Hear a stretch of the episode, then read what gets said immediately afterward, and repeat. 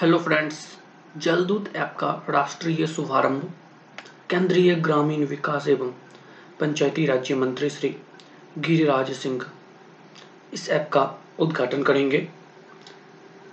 ग्रामीण विकास मंत्रालय ने किसी गाँव में चयनित कुओं के जल स्तर का पता लगाने के लिए देश भर में उपयोग के लिए जलदूत ऐप विकसित किया है। ग्रामीण विकास मंत्रालय ने जलदूत ऐप विकसित किया है, जिसका उपयोग देश के किसी भी गाँव के, चयनित कुओं के जल स्तर का पता लगाने के लिए किया जाएगा। केंद्रीय ग्रामीण विकास और पंचायती राज्य मंत्री श्री गिरिराज सिंह नई दिल्ली में आयोजित एक समारोह में जलदूत ऐप लॉन्च करेंगे। जलदूत ऐप ग्रामीण रोज़गार सहायक जीआरएस को वर्ष में दो बार मानसून पूर्व और मानसून के बाद चयनित कुओं के जल स्तर को मापने में सक्षम बनाएगा। प्रत्येक गाँव में पर्याप्त संख्या में माप स्थानों दो से तीन का चयन करने की आवश्यकता होगी, जो उस गाँव में भूजल स्तर के प्रतिनिधि होंगे। यह ऐप पंचायतों को मज़बूत डेटा के साथ सहायता प्रदान करेगा, जिसका उपयोग आगे कार्यों की बेहतर योजना के लिए किया जा सकता है। भूजल डेटा का उपयोग ग्राम पंचायत विकास योजना जीपी डीपी और महात्मा गांधी नरेगा योजना अभ्यास के हिस्से के रूप में किया जा सकता है। इसके अलावा इस डेटा का उपयोग विभिन्न प्रकार के अनुसंधान और अन्य उद्देश्यों के लिए भी किया जा सकता है।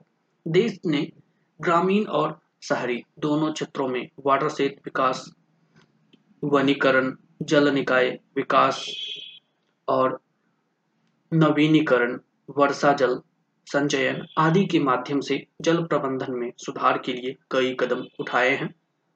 हालाँकि भूजल की निकासी साथ ही सतही जल स्रोतों का उपयोग देश के कई हिस्सों में गंभीर स्तर पर पहुँच गया है, जिसके परिणाम स्वरूप जल स्तर में उल्लेखनीय कमी आई है, जिससे किसानों सहित सभी समुदायों को परेशानी हो रही है। इसलिए देश भर में जल स्तर का मापन और अवलोकन आवश्यक हो गया है।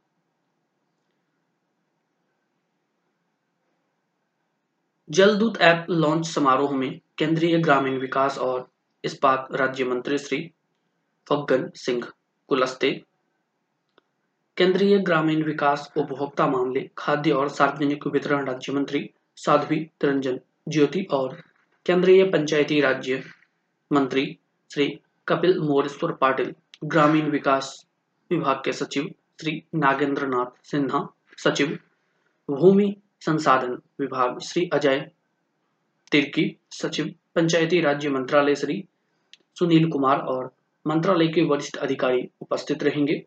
सभी राज्यों केंद्र शासित प्रदेशों के प्रतिनिधि वीडियो कॉन्फ्रेंसिंग के माध्यम से कार्यक्रम में शामिल होंगे।